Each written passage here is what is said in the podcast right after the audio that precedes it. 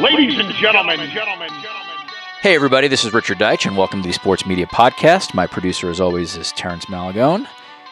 This week, we have two interesting conversations from two very interesting broadcasters. First up is Ron MacLean, the host of Hockey Night in Canada and Rogers Hometown Hockey. He is one of the most well known sports broadcasters in Canada. I think many of you know him who live in the United States. If you don't, you'll find the interview really, really interesting. He is really one of the iconic voices in Canadian sports television. And obviously, for full disclosure, we both work for the same company up in Canada, and that is Rogers.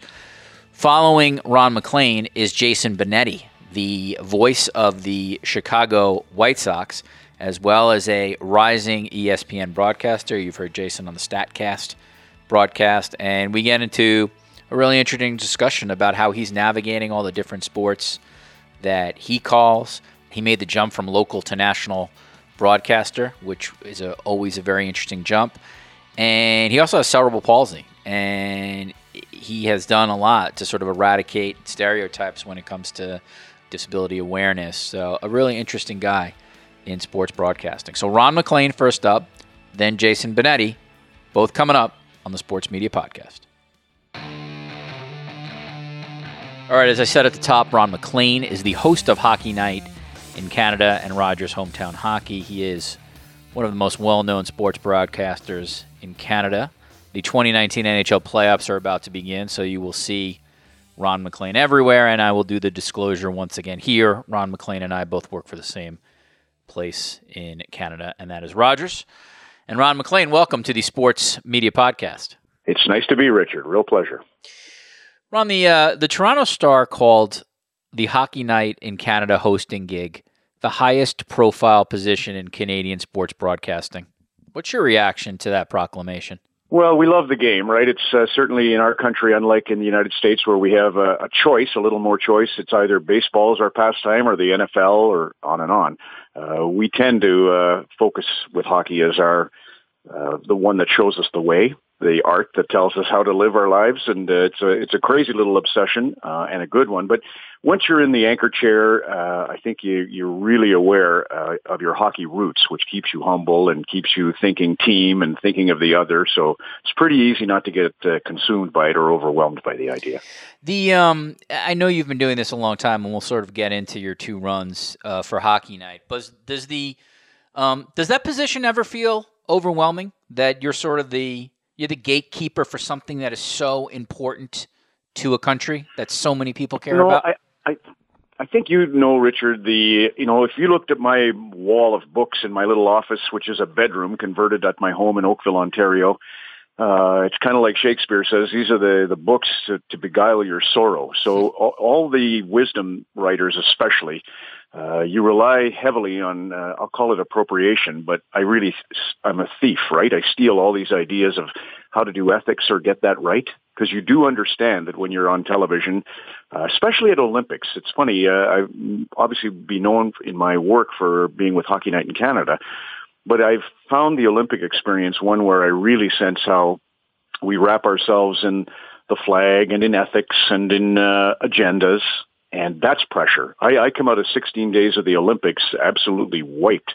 Uh, as an example, I felt like in uh, Rio de Janeiro, I got something wrong. We were discussing Genie Bouchard, a Canadian tennis player, and one of my colleagues uh, referred to her, you know, focus being more on her commercials or advertising and less on the game. And wow, did we get whacked. Hmm. And I realized, you, you know, you just have to have your radar up. You have to be uh, aware of uh, what could be uh, sexism uh, or any of those. Uh, you know, the moral compass of today's generation Zers especially is unbelievable and it's good. you know, we've we've come a long way and uh but it really holds you accountable and I find it more so on the Olympic platform than I do on the hockey platform. But no, I, I look, you and I are in the same gig.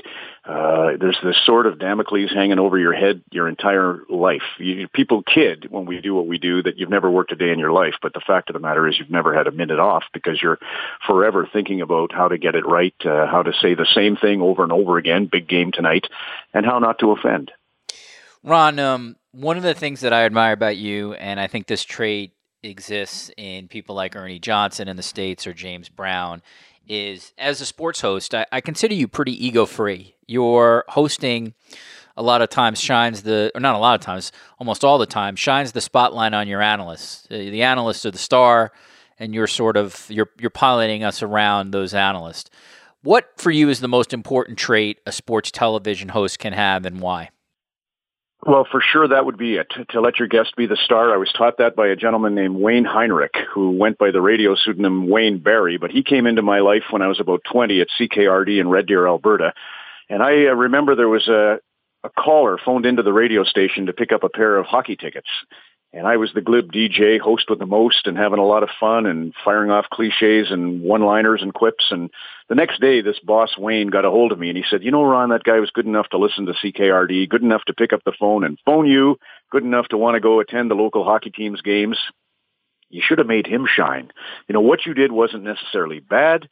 But you had an opportunity to make the guest uh, look great, and you, to, by extension, looked great. And that, that I really believe is, uh, I mean, it, it gets tricky again because if I'm interviewing Grapes, Don Cherry, uh, obviously I know where Don's uh, sensibilities lie, what his interests are, and I want him to have that path. I want him to to go in excited, like you and I as uh, broadcasters or writers, if, if we don't feel the enthusiasm in our work, uh, the reader's not going to or the listener's not going to.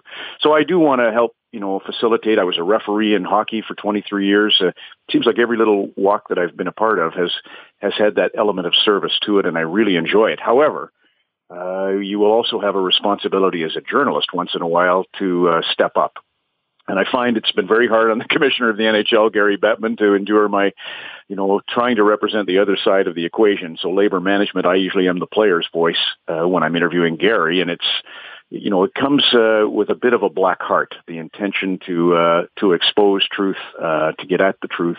Uh, doesn't feel quite as uh, red-hearted as being the kind uh, enabler.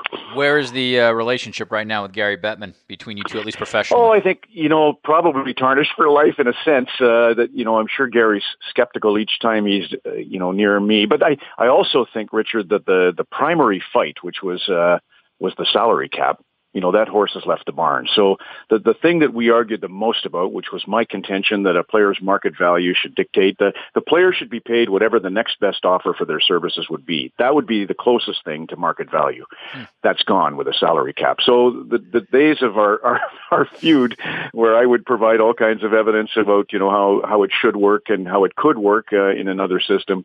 I think that that was the fight that he was really aiming to win and he did in 2005. If people in the States states uh, know you, Ron. Um, those at least who are not on uh, border cities who could who, who you know who can watch you obviously because they get Canadian television. They're familiar that you and Don Cherry have had this very very long partnership when it comes to coaches corner. How close are you with Don away from the camera? Does that relationship extend beyond what you do on TV?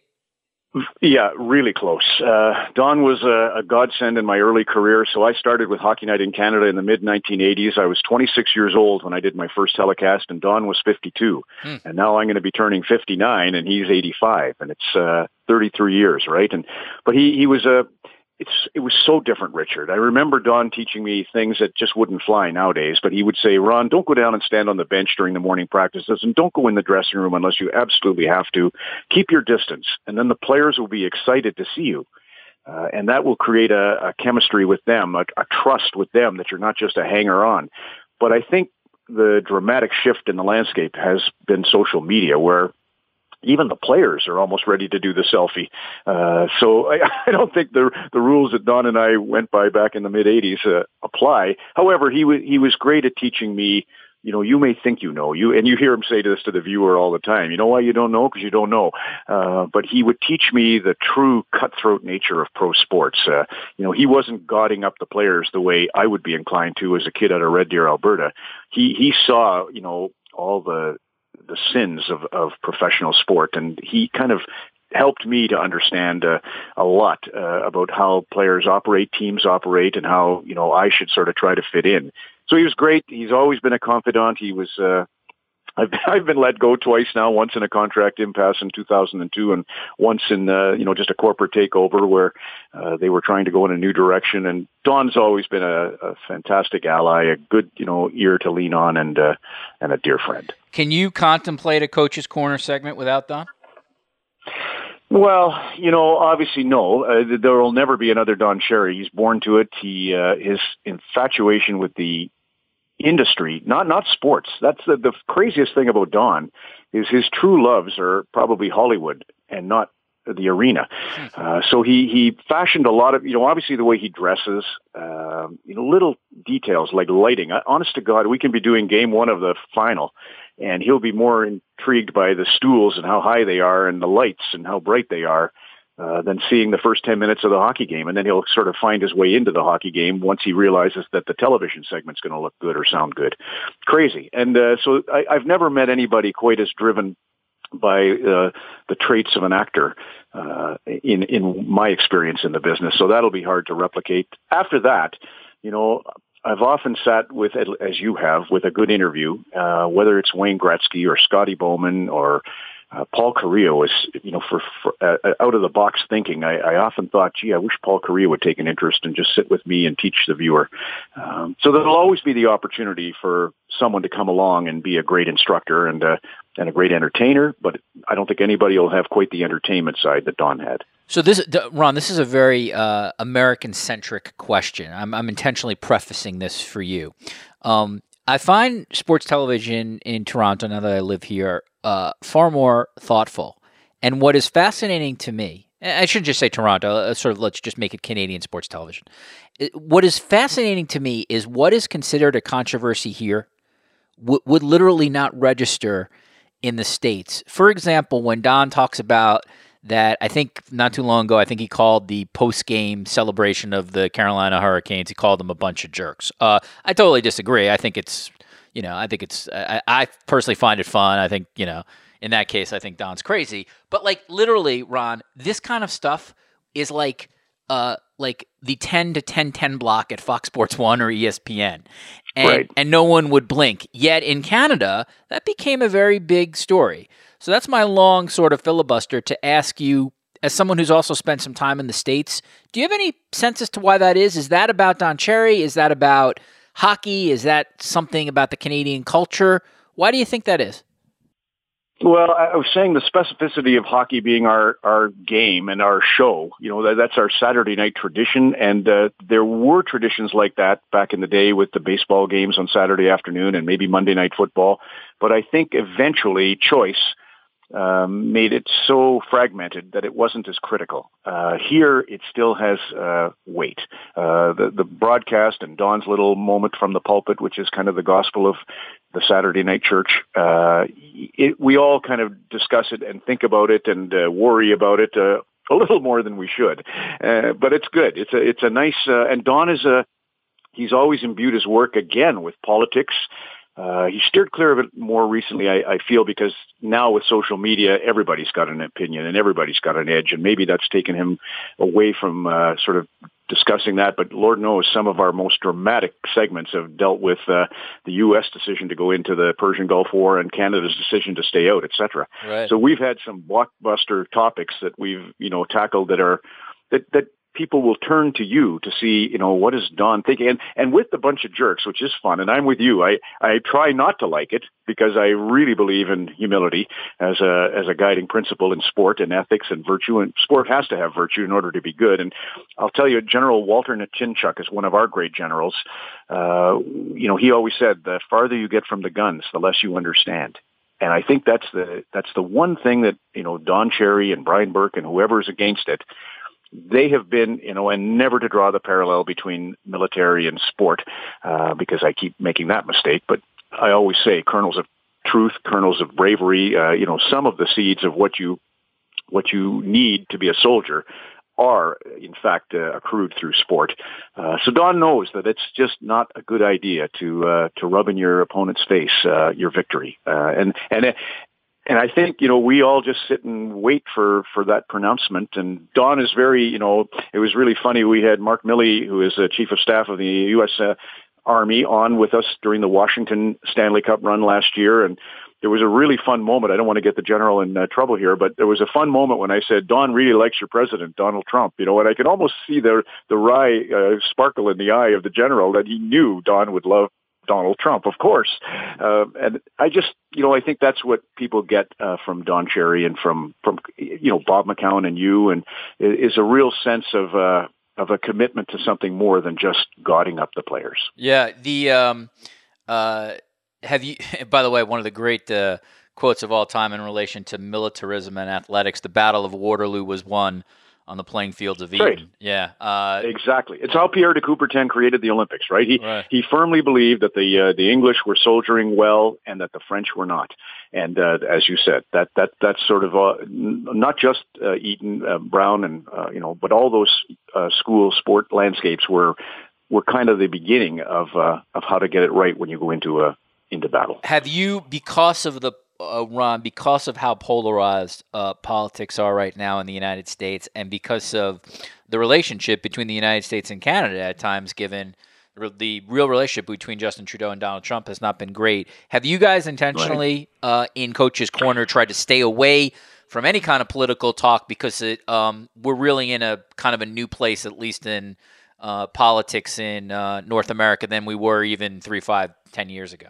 You know, it's a good question for for Don. I, I, I know that he and his wife Luba disagree on Trump, so I'm sure Don doesn't want to drag it out onto the television. And you know, so it's funny. You're right. It is extremely polarizing right now, and um, and yet again, I, I just feel like uh, obviously social media has contributed to that. Uh, all conversations used to be vertical pronouncements. The New York Times wrote it, and we read it, and we absorbed it, and we thought about it. And that's kind of like a, a coach's corner, right? It's still a vertical pronouncement, but it's happening in real time horizontally through social media. Everybody's doing podcasts or uh, real time blogging.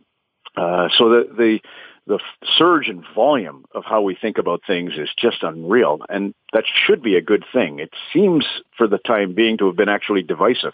Right. But I think, in a way, uh, I think in the long run, it's uh, it's great that we're not stifling dissent. I think the you know my my, my two mentor, well, my main mentor is Lewis H. Lapham. I don't know if you know who he is, the yes. editor of Harper's Magazine yeah. for years, and he does the Lapham's Quarterly, and was a good ran with George Plimpton, and sort of has a, a little bit of a connect. Well, his uh, son uh, is married to uh, a Mulroney. So uh, oh, wow. Andrew married. Uh, so Lewis Lapham, yeah, married Carolyn Mulroney. So we've got we get Lewis up into Toronto. I've never met him. I, you know how they did Tuesdays with Morrie, I, I, Mitch Albom's book. I'd love to do it sometime. Sit down with this Lewis Lapham guy that I admire so greatly from a distance.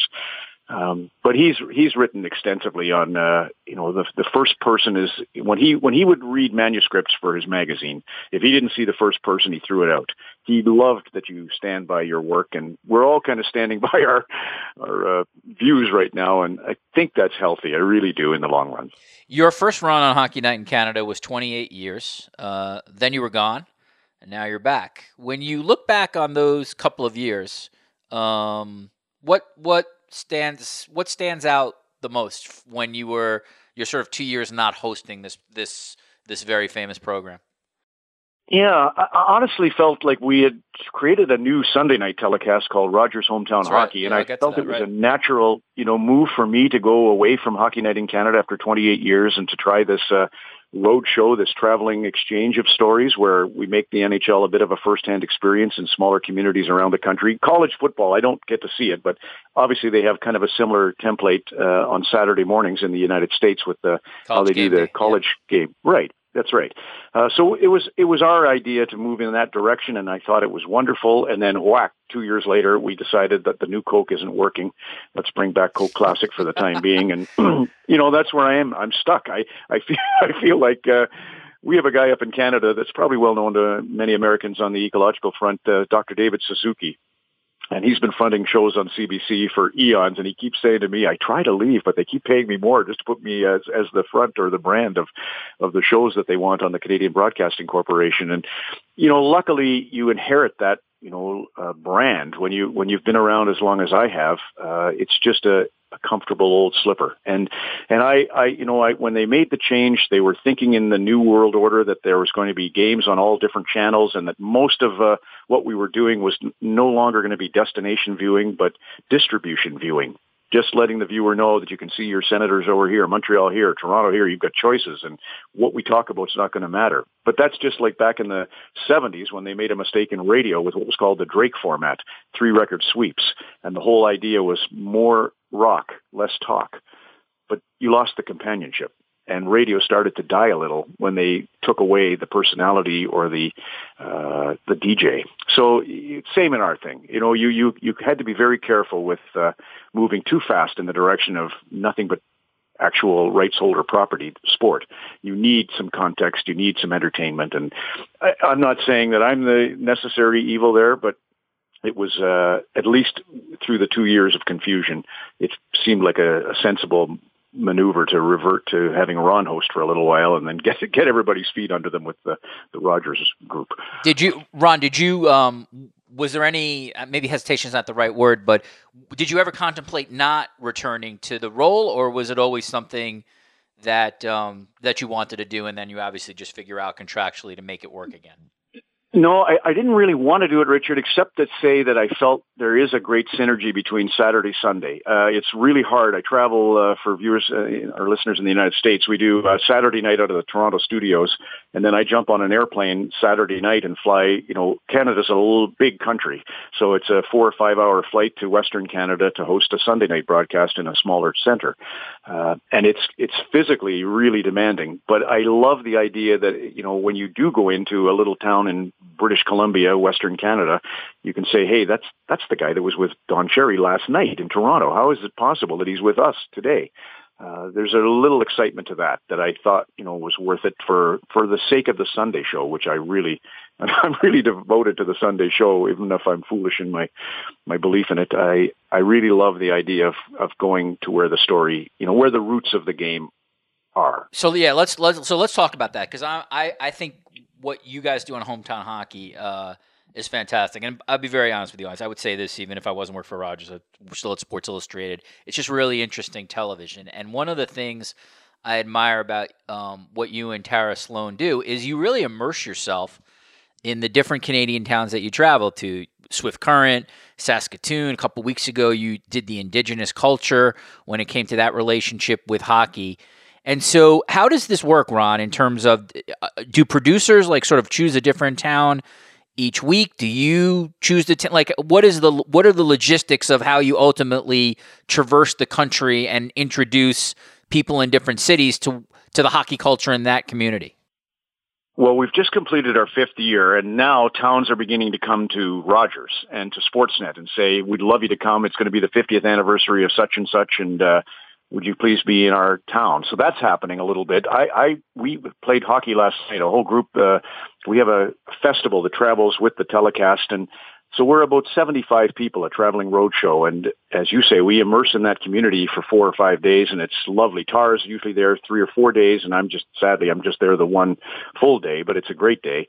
Um, and we talked last night at our little year-end wrap hockey game. Uh, we all got together and played hockey and had a few beers, and we started thinking about year six. And one of the key guys, a gentleman named Kevin Angel, said, "Ron, do you want to get in on the meeting?" I said, "No, please, God, don't let me be attached." It's like when I did horse racing. I don't want to bet because I'll start looking at my horse, and I don't want to have a vested interest in the communities and think, "Well, why are we in Grande Prairie? I wanted Fort McMurray." Uh, so I, I stayed completely out of it and uh, I'm happy to just you know hear about where we're going when it happens. And there's great mystery to that. I love I love the feeling of uh, excitement that comes with the the day like the draft lottery uh, tonight for Terrence uh, in the NHL draft lottery. His excitement, mine will be the day they send me the 25 stops for for next year. So it, it but it's really been a great. Uh, really been a great uh, thing to you know it, it not only is it small town thinking and uh, sort of again the backbone of sport, but Tara's as you mentioned, Tara Slone, my co-host, is uh, you know she's a woman, so she brings a fantastic point. She's a rock and roller. She's a singer,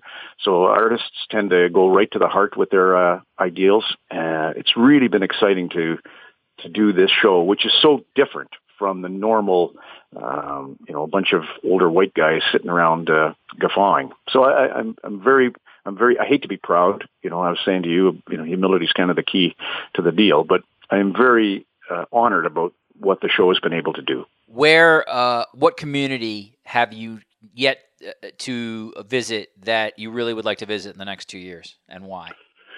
Well, we were. I was groundbreaking to go to Enoch Cree Nation, as you mentioned, our uh, Indigenous hosts in Canada. Canada is a very complicated country. It was born of an agreement between the uh, First Nations, the French, and the English, and we've we've struggled to make it, you know, seamless uh, since that agreement or a number of agreements were struck back in the 1800s. But it was really an amazing show. We went to this uh, First Nations uh, reserve, and we were there, and we did the broadcast as a simulcast in Plains Cree, uh, indigenous language. So that that was amazing, and so that that was right at the top of the list of what I wanted to do. Now, you know, the, for us, the North is uh, is intriguing. We have three territories north of our ten provinces, and again, it's this vast, incredible uh, land above the tree line.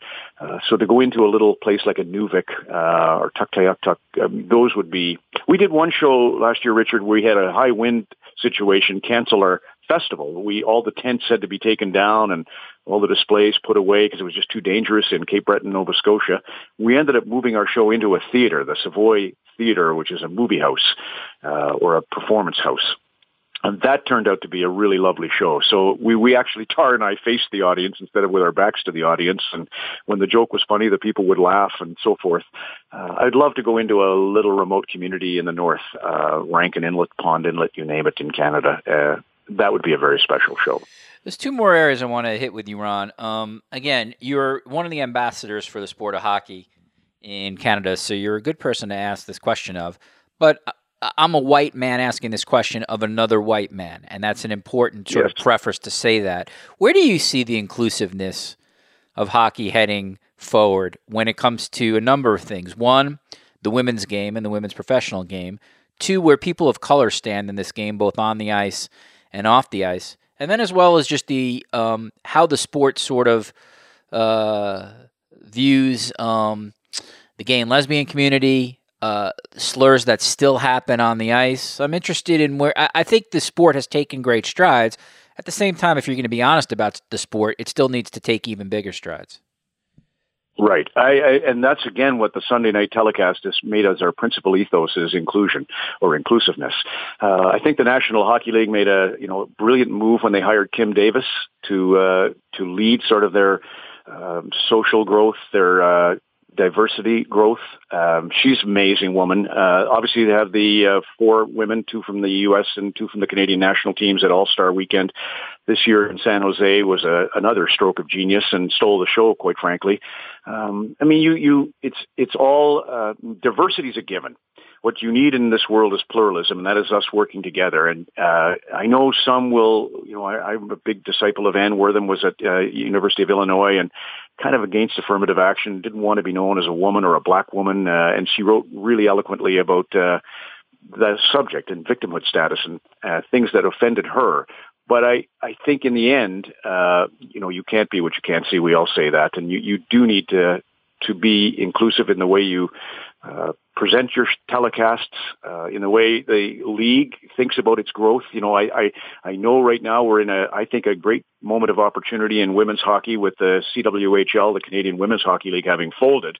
That has sort of opened the door for the U.S. version of a pro women's hockey league to move back into Canada to be one, and to have maybe the NHL and other major benefactors get on board and sponsor because. Uh, and recently, when I was in Langley, BC for hometown hockey, the Vancouver Giants of the Western Hockey League play there, and 53% of their fan base is female. There's no question that it's both economically prudent and it's uh, ethically right uh, to make the game available for for all sexes and for uh, all genders uh, to to to to be as colorblind as we can possibly be. Uh, and we're getting there. We're, we're, we, we, by hiring Kim Davis, that's right. By doing what we've done with Willie O'Ree, that's right. Uh, long way to go, but it's, uh, it's nice to see. And as I said to you, uh, what's really exciting is that Generation Zers, you know, uh, clearly feel really strongly about this. I have a friend, a couple, couple here in Canada whose son declared that he was gay and uh, the mom so graciously said, "Oh gosh, that's okay. We love you, and you, you know, if you want to come out, uh, you know, you come out. We'll support you." She said, "Mom, nobody comes out anymore," and it was just a beautiful uh, exchange, right, of, uh, the new thinking that, that we all wish to sort of showcase and celebrate. All right, the last I appreciate that answer. The last one for me is: Do you have you come after your thirty plus years of sports broadcasting in Canada? Are there truisms that you have found?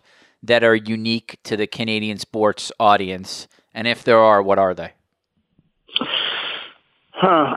Well, I, I would say we, we have a lot of the British in us, which was the tall poppy syndrome that you see in the Commonwealth. All those countries where if you get too high on your horse, we'll cut you down to size. I think that's that's still a part of our makeup. And you know, I think America. You know, again, how do I know? I've lived in Canada my whole life, but it seemed like Don Cherry's dual life. You know, one as a coach and uh, a player all those years in the United States. Uh, he felt that the individual still, uh, you know, whether it's uh, uh, I, I just think that that's that opportunity to stand out. Uh, it's a little better uh, in the U.S. than it is in Canada. That that's a truism. I still believe in that. If you if you are perceived to be cocky, and that's why the bunch of jerks, right? The the Carolina Hurricane Hurricanes, um, the feeling that Don has sort of comes from his uh, his Canadian version of uh, how things should be.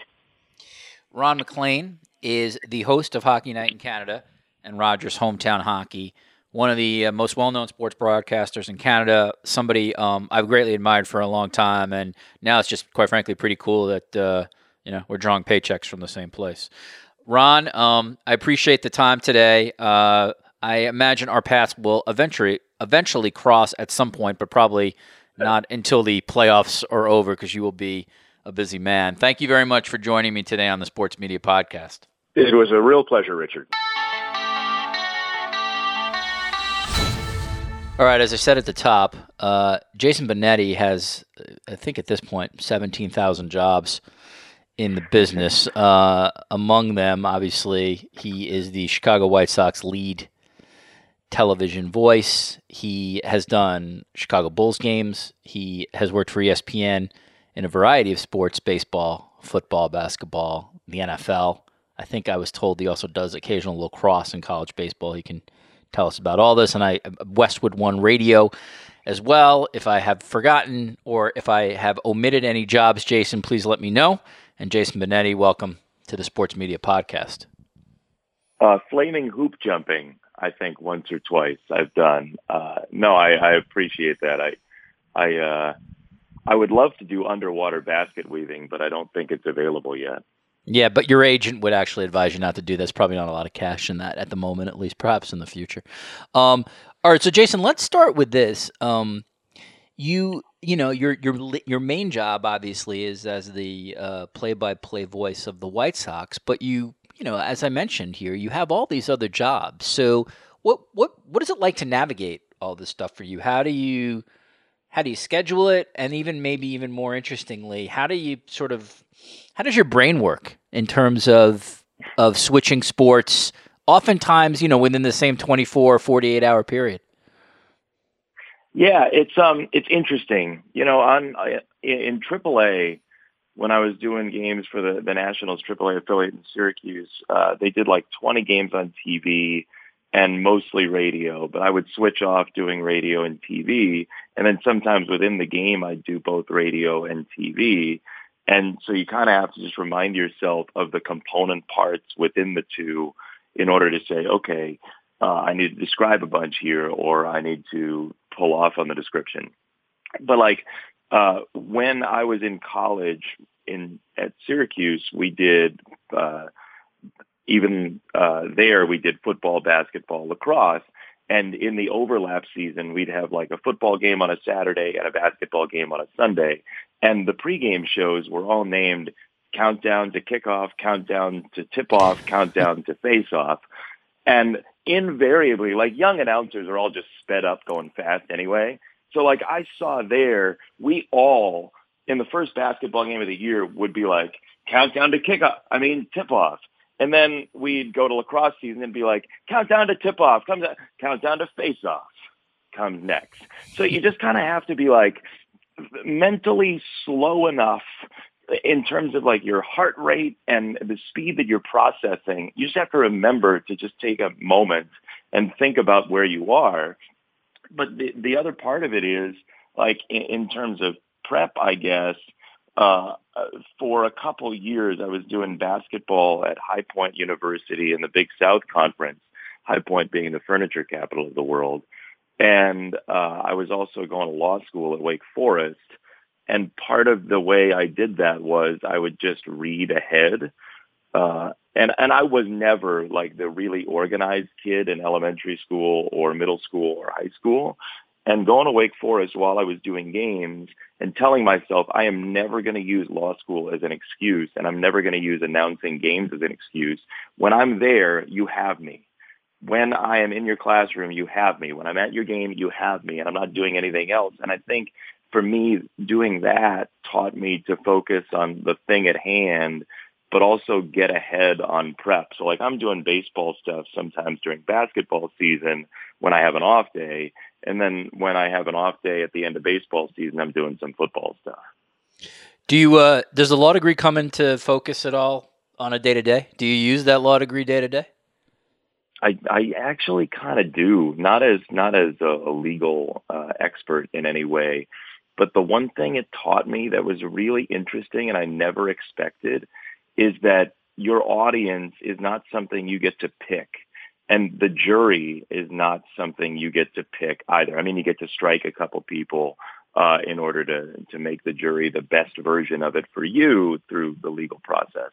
But like they taught us in law school, the first 12 people that you see in the mall food court uh, are your jury.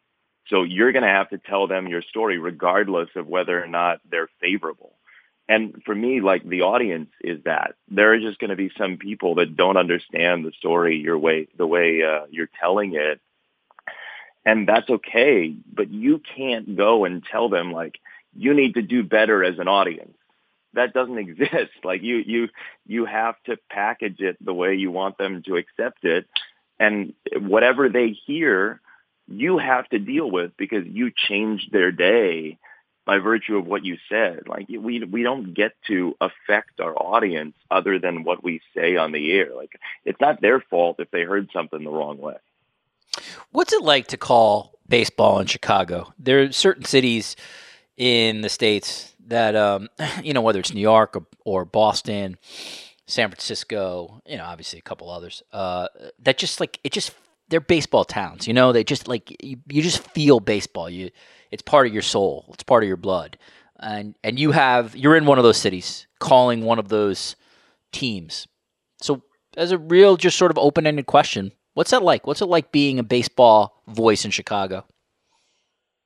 Yeah, I I've been thinking a lot about this actually because with the Cubs new network and with the Sox moving to NBC Sports Chicago basically full time next year, there's a chance that this could be the last year of baseball on WGN for a while. Uh, and, and that's still pending. Like they could have a couple games and we're their partner for this year, uh, doing like 55 games. But to think that there's a chance after all of those moments and after the Cubs grew on WGN and there were so many Sox moments on GN as well and all of the legendary announcers. I mean, uh, it, it it's uh, got me pretty nostalgic for the way baseball has shaped Chicago.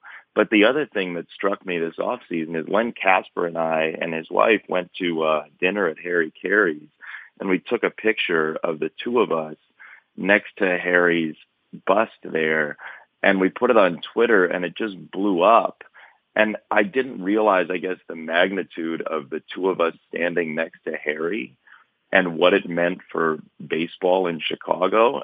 And even as I'm saying this, like to have me mean that to some people in Chicago with how much it cares about baseball and how absolutely insane it would go for another crosstown series. I mean, people everywhere wear Cubs or Sox stuff. Like it is absolutely to the core a baseball town, and it's it's uh it's neat, but it's also um it's something that hits me pretty deeply having grown up in it as well. Hmm.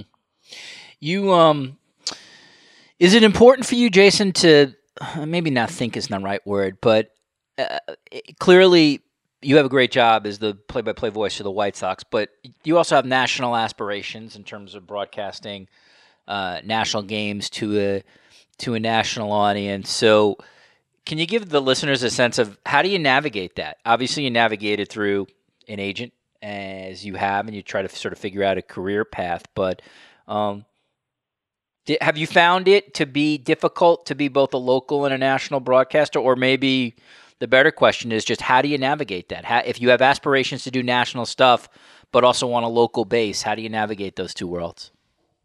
Yeah, I think what it ends up being is, like I said earlier, you just have to be present when you're doing what you're doing. And you'll hear like every once in a while the Sox will come up in an ESPN show because Dakich will wear his freaking Cubs tie. and like he just does it to troll me. Like the day the day the Padres signed Manny Machado, Dakich and I were in Bloomington and I was looking at Twitter all forlorn and hangdog and whatnot. And it was like an hour before the game and he turned to me, he goes, You okay? Like what what's going on here? And I was like, Yeah, I'm gonna be fine. I just like I'm dealing with a lot of people getting the sad out here. I just I need a minute. Uh but you know, of course he's jabbing me about it. Like Walton and Maui said something about Jerry Reinsdorf and I said, Yeah, he's the chairman of the White Sox and he goes, which team? Like the White Sox didn't exist. And I said, uh, do, do you understand that like you just, you know Jerry Reinsdorf and this is, but you know, by the end of the tournament, he knew my parents' names, but not my name. So there's Bill Walton for you. but like, it, it's, it's, uh, it's being present when you're doing what you're doing and making sure that you give both jobs more than you think by far more than the average person would give them if it were their only job. Like you just have to give more, I think. And I, I would hope that it makes you better at what you do. But like I, Ian Eagle has been a friend and, and a guiding light for me for so long. And that was kind of his mantra as well, is that you just, you just have to be there fully and completely when you're doing whatever you're doing. And another thing that you know he's kind of guided me toward is is be be good to people and and be the person that calls them when something goes wrong rather than your agent because it's a human connection so generally uh, I've found it to be better when I'm just dealing with the scheduling conflicts and get ahead of them too. Like I told ESPN a couple months in advance of college football season what games I might have to miss. And ESPN was really good to me last year because we had a Northwestern game on a Saturday when the White Sox had a home game. So like I did Northwestern at 11 Central and then uh, Ubered to the ballpark and off we went.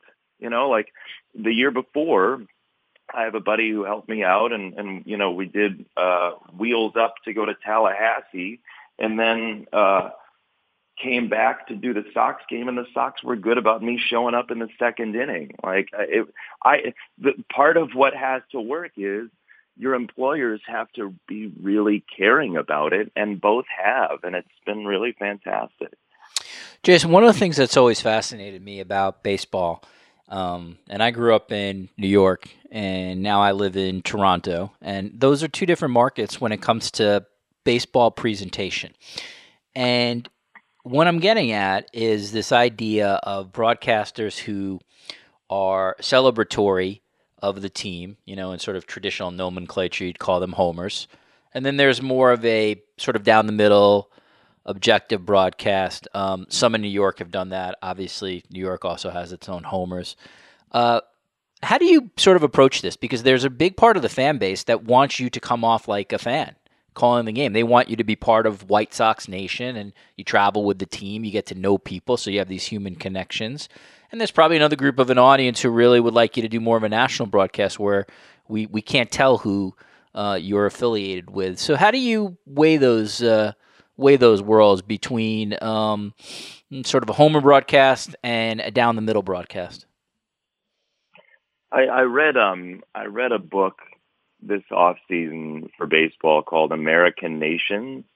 And it was about all of the separate factions who created America and where they came from and how they are kind of warring factions. And it made me realize, without making this a history lesson, it just made me realize that so many personalities go into America and get inflamed different ways. And even within regions, people have different uh, bedrocks that they grew up with and things that they love and things that they hate and like you just can't you honestly truly can't make everybody happy at every moment because there are going to be warring factions in mind, even within your own fan base. Like that's just going to happen.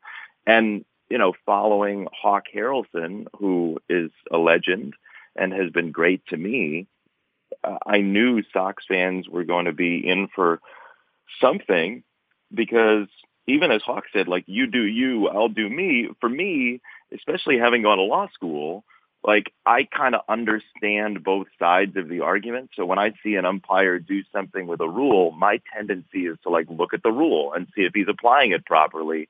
And I'm not going to immediately be like, he's jacking us around. Now that's great for some people and it's not great for some people. Like that's, that's why these things are all cyclical, I think. So, you know, I, I just legitimately try to be me to the core. But, you know, when you're doing a home broadcast, sometimes if there was a call that went poorly, like you do have to react like fans. Like fans don't want to hear you say, it's going to be okay. Everybody calm down.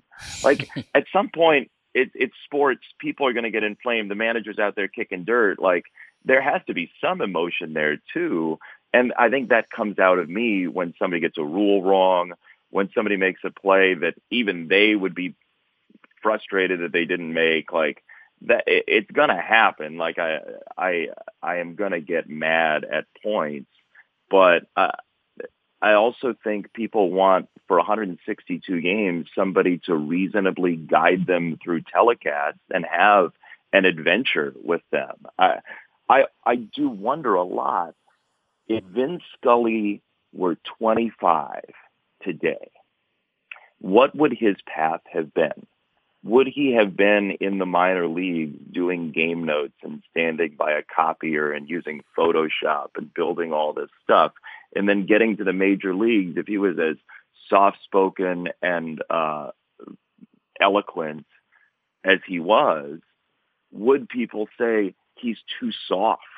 I, it's it's really fascinating to think about the legends growing up in the time of Twitter, and I, I do often wonder what they would have gotten as a first blush reaction.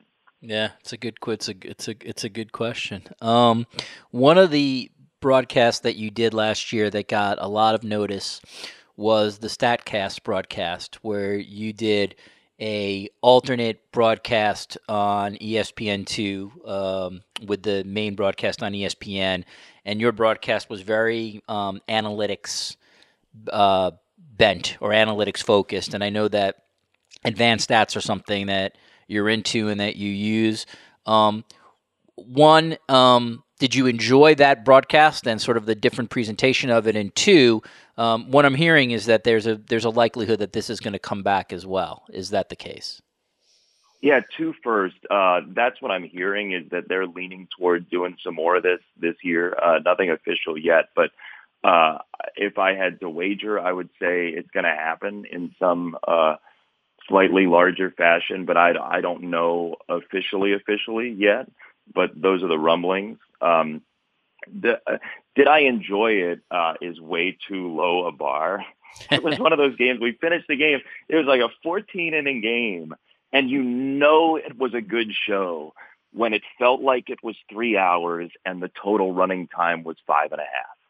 I had that happen uh, doing a Cubs Sox game with Dave Ross and uh, David Ross and, and Rick Sutcliffe, and it was it was like a really long nine inning game, and it, it was actually uh, felt like two and a half hours. But the the Statcast show, like at the end of it, I I didn't go to sleep until about four thirty the next morning because I was just so pumped to be around people who were so creative. And I know it sounds like I'm saying like, oh, our team was great. Like, thanks to everybody and our offense and defense, and we all played well. I'm telling you, Richard, like our producer, uh, Andy Jacobson, every everybody in the truck Mike Petriello, Eduardo Perez. It was one of those games where literally everybody made everyone else better. And it was like the, the preparation, we couldn't do much prep because the day before we still didn't know who was going to be in the game because the Cubs and Brewers had to play 163 and so did the Rockies and Dodgers out in LA. So we were like sitting in a hotel room in Chicago, going through possible players and talking to Petriello about possible angles for the show when we didn't even know who the teams were. So like, but but the the point being, we sat down for that show and did it, something that that hadn't been done, and at the end of it, we all just kind of it was like one big hug because we all enjoy the game so much, and I think we kind of felt it in our cores without being self-aggrandizing that we had just like slightly inched baseball forward by literally two things like enjoying baseball because we had a bunch of laughs and we like the game. And number two, just by putting numbers on the screen that were more relevant to the stories that could be told. Like it, it I laugh when people say, well, there are, uh, there are too many stats when you do advanced stats. We put home runs and RBIs on every batter's graphic when they come up to the plate. what if we just had more relevant stats? And I think that's what we did. Like we just didn't put stuff on the screen as, uh, for the most part if it wasn't relevant to the batter and the core of what they do as a player or defensively or whatever.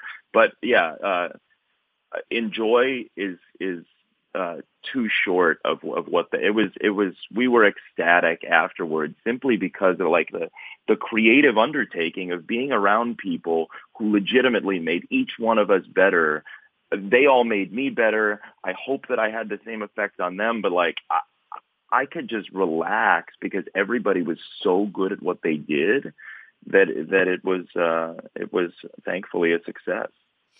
All right, a couple more here. Um, you have cerebral palsy, correct? I do. Okay. How important is it?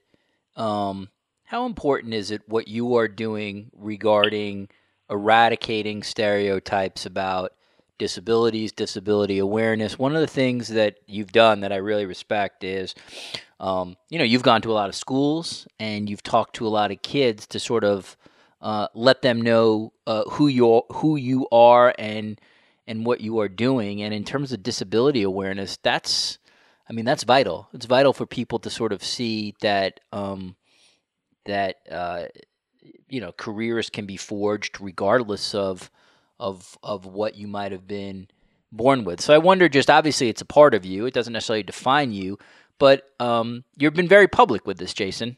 And I wonder, sort of, just your thought process on that as it relates to your career, as it relates to baseball, and perhaps, in which seems very important to you, how it relates to young people who who also might have CP. Yeah, I uh, I kind of had to be public about it because I can't look directly at the camera. like I, I get if I'm doing a game that a lot of people are watching, I'll get one or two tweets of like, "What happened to your eyes? Your eyes are crazy," or like some you know gif of people uh, with wild eyes or something like that. Like it's just it's gonna happen.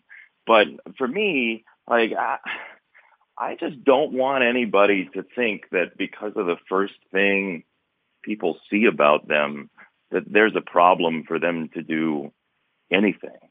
I mean, some people who have CP, it's it's tough for me to be a complete, um, hey, everybody go get them and like go do whatever you want because if you use assistive technology to speak like some people with CP do, it would be more difficult to be a sports announcer like I am, and it'd be more difficult for me to, you know, like be a, a superb javelin thrower.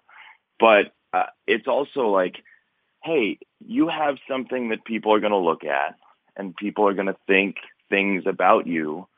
Being angry about it or being defensive, where I've been, like I, I have done that. Like people have said things to me and I yell or I, you know, when I was first traveling through airports, people would offer me a cart ride and I'd get really angry about it and say something snippy to them. Like when you're in TV, especially people are going to lock in on the thing that's different. And frankly, like that, it's just going to happen. It's a fact of life. And why it's important to me is I, I just don't want anybody to to think things that they don't have to think. Like I have a brain. People with CP have brains. They're able to do a lot of things. And you know, like in a in in an industry like like one of the seminal moments of TV to start was the debate between Kennedy and Nixon. And a lot of people say, and rightfully so, Kennedy won the election because he was so buttoned up and so ready to go and Nixon was sweating and looked panicked and all of that. Like you're going to get perceived on television and you're going to get perceived in life. It's how you react and the the second impression you make when your mouth opens and how you think that's going to be the the long term uh, driver of success, I think. But you know, I, I I read a I read a biography of uh, the game show host Bill Cullen. Do you remember Bill Cullen? Of course, like yeah. Joke, the original Prices, joke, right? Joke, yeah. Joker's Wild. Yeah, I Joker's think. Wild. Maybe. Uh, yeah. Yeah, yeah. Blockbusters, among others, more recently. But Bill Cullen had polio. And I thought it was really interesting that the bonus rounds of his game shows, the contestants came to him, if you watch, because Bill walked with a limp.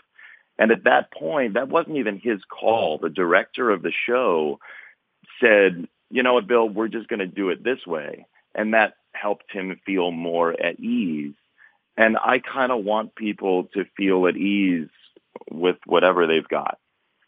Uh, so that's, I, I think that if there's any crusade here, it's just in perception and judgment. It's like uh, Dear Evan Hansen, the musical, like you were, you are not alone.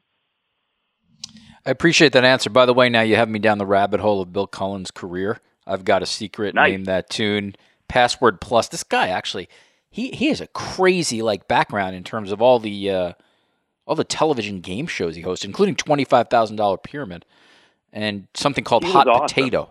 Yeah, wow. He's like Hot he's Potato a, was a great show. You got to go on YouTube and watch Hot Potato. It was actually a really good concept that just never took off. They would have teams of people and it'd be lists like uh, kind of the bonus round that they used to do on Sports Geniuses with the excursion. It's it's a good show, good premise. Yeah, he, this guy's the Giancarlo Stanton of game shows. That's what I'm going to describe. um, all right. The uh, as we finish up here, I do want to ask you about the White Sox. There are going to be people obviously listening to this podcast who are fans of yours and um, who are probably in tune, in turn White Sox fans. Where are for for for those outside of Chicago listening to this? Where are the White Sox now in terms of the rebuild? They obviously have some really really good young players. Uh, maybe they're still a couple years away, but uh, you're with these guys every day. You know what? Where do they stand now, and what does the future look like? And at least from my vantage point, the future looks pretty good.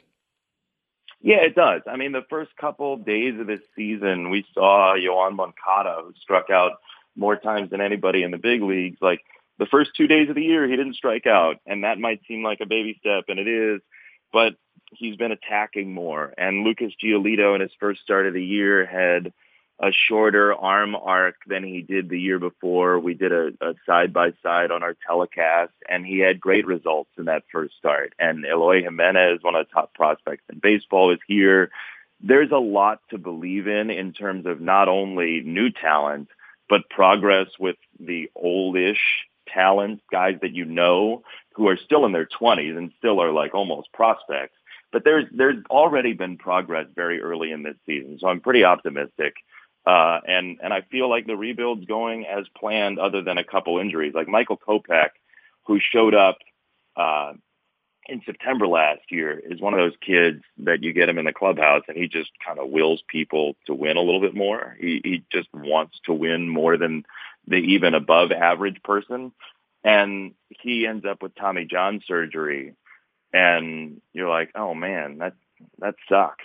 And there are a couple other guys who've gotten hurt, but when they come back and this full complement is here, and I think that's that window is open in 2020, I think it's going to be a scary team. And by the way, I found out uh, we were talking about that Northwestern game. I, I was coming back from coaches meetings uh, at Northwestern the day before that game. I was sitting in the back seat. Kelly Stauffer was driving. Olivia Decker was in the passenger seat. I looked at my phone and I got a text from Len Kasper, Cubs announcer, that was like, "So sorry about Kopech." And then I opened Twitter because I was just talking to them in the car. I opened Twitter and I was just like, I, I said a word that I probably shouldn't say on your podcast. Kids listen to it. Uh, but Len broke the news to me of Kopech getting hurt, and I was like, dude, can you can you not be the one to do that? Like, I love you, but can can you just make sure somebody else did it first?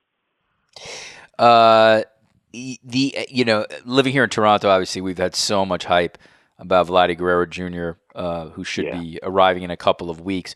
But Jimenez is basically, you know, whether it's Tatis or Guerrero or him, they, are always sort of mentioned as the, uh, you know, the top three prospects in baseball. I really haven't seen much of him, but what, what from your eye test, what's the ceiling for this guy? What, what, what does he project to, in your opinion? It kind of looks like an Easter Island statue. Uh, the first the, he's a Spanish-speaking guy uh, at heart, and the first time we ever met him after he was traded over from the Cubs, he did a booth interview with me and Steve Stone at home, and he had the option of bringing a translator, and he said no.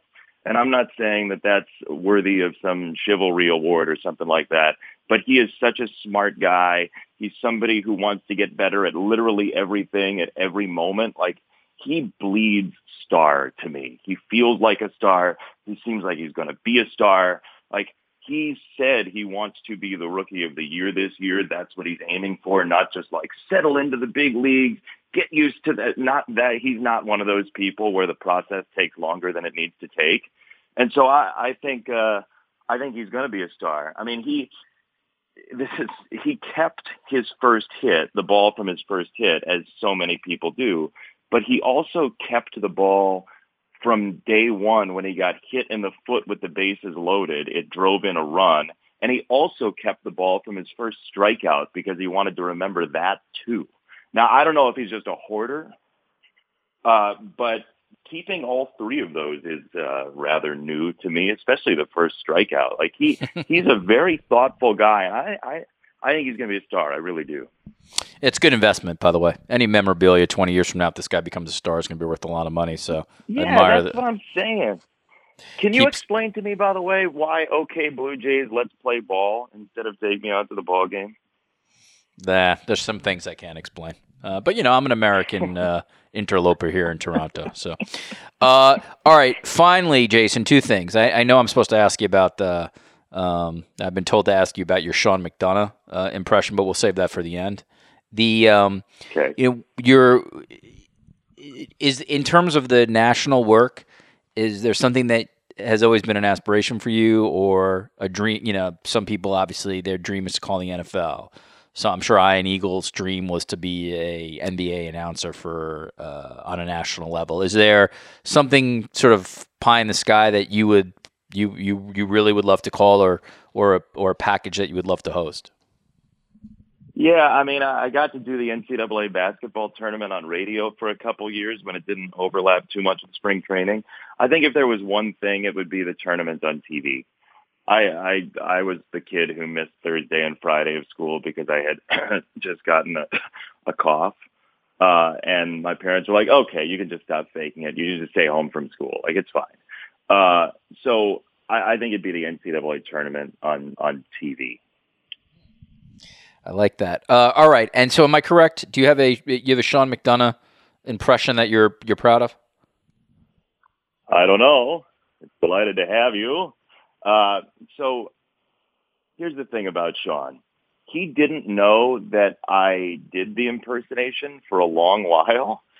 And a stat guy, actually, uh, Ed Spita, who does Joe Buck's stats on Sundays, came to me at one point and he goes, "Hey, uh, did you know Sean didn't know you did that impersonation?" I was like, "Did you? You told him?" He's like, "Yeah, I didn't know."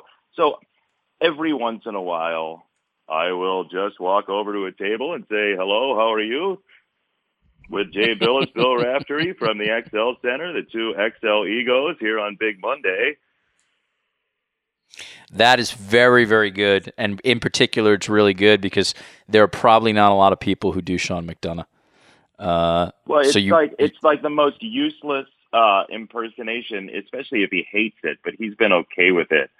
Uh, but it's a, it it's mostly the ends of words. Like anything that ends in "o" ends up being just a little longer, and it gets fun. He he. I, I will say, uh, I was at an event a Syracuse event uh, for Sean, and he came up to me at the dinner afterward, and he said, "Will you do the impersonation for us?" And I said, uh, "Yeah, I mean, I'm happy to." And he turns to everybody around and he goes, he always botches it when he's around me, which isn't true at all. uh, so I, I, I do it. And then he goes, that's wonderful. When does the impersonation start? I think what I would, if, if I had that talent, what I would do is I would find where Joe Tessitore is and I'd go behind him and screw with him and say, you know, Joe, I'm back in the booth. Have a good life.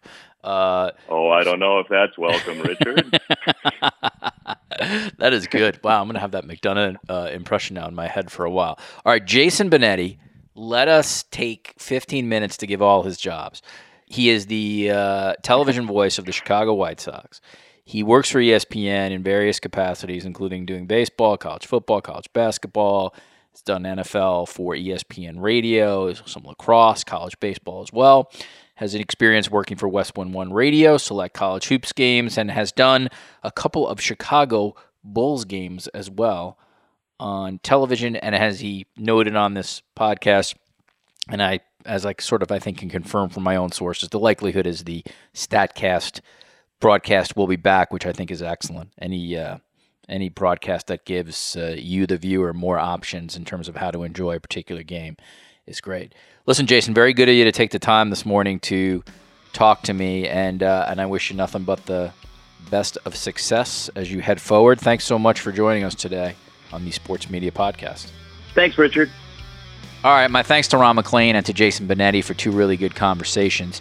If you enjoy this content, the Sports Media Podcast, and please enjoy it so we can continue. Because Lord knows Cadence 13 is carrying me at this point. Renee Young and Paul Heyman of WWE fame were the previous podcast. Conrad Thompson, Shireen Ahmed, and we did a whole long podcast on the sort of business of podcasting. Emily Kaplan, Greg Wyshynski, Stephen Bennett, four podcasters at different levels of podcasting in terms of metrics and how they do what they do and why. Before that, Michael Kay, NFL network analyst, Daniel Jeremiah, and then our usual roundtables with the likes of John Ourand, Chad Finn, Jim Miller, etc. Just head over to Apple Podcasts or Google Play or Stitcher or uh, radio.com and you can check out all the previous podcasts we've done. And please, if you like this stuff, uh, give us a good review and, and leave a comment. That's pretty much how this stuff continues. All right, for Ron MacLean, for Jason Benetti, for Terrence Malagone, for Cadence 13, this is Richard Deitsch. We'll see you again on the Sports Media Podcast.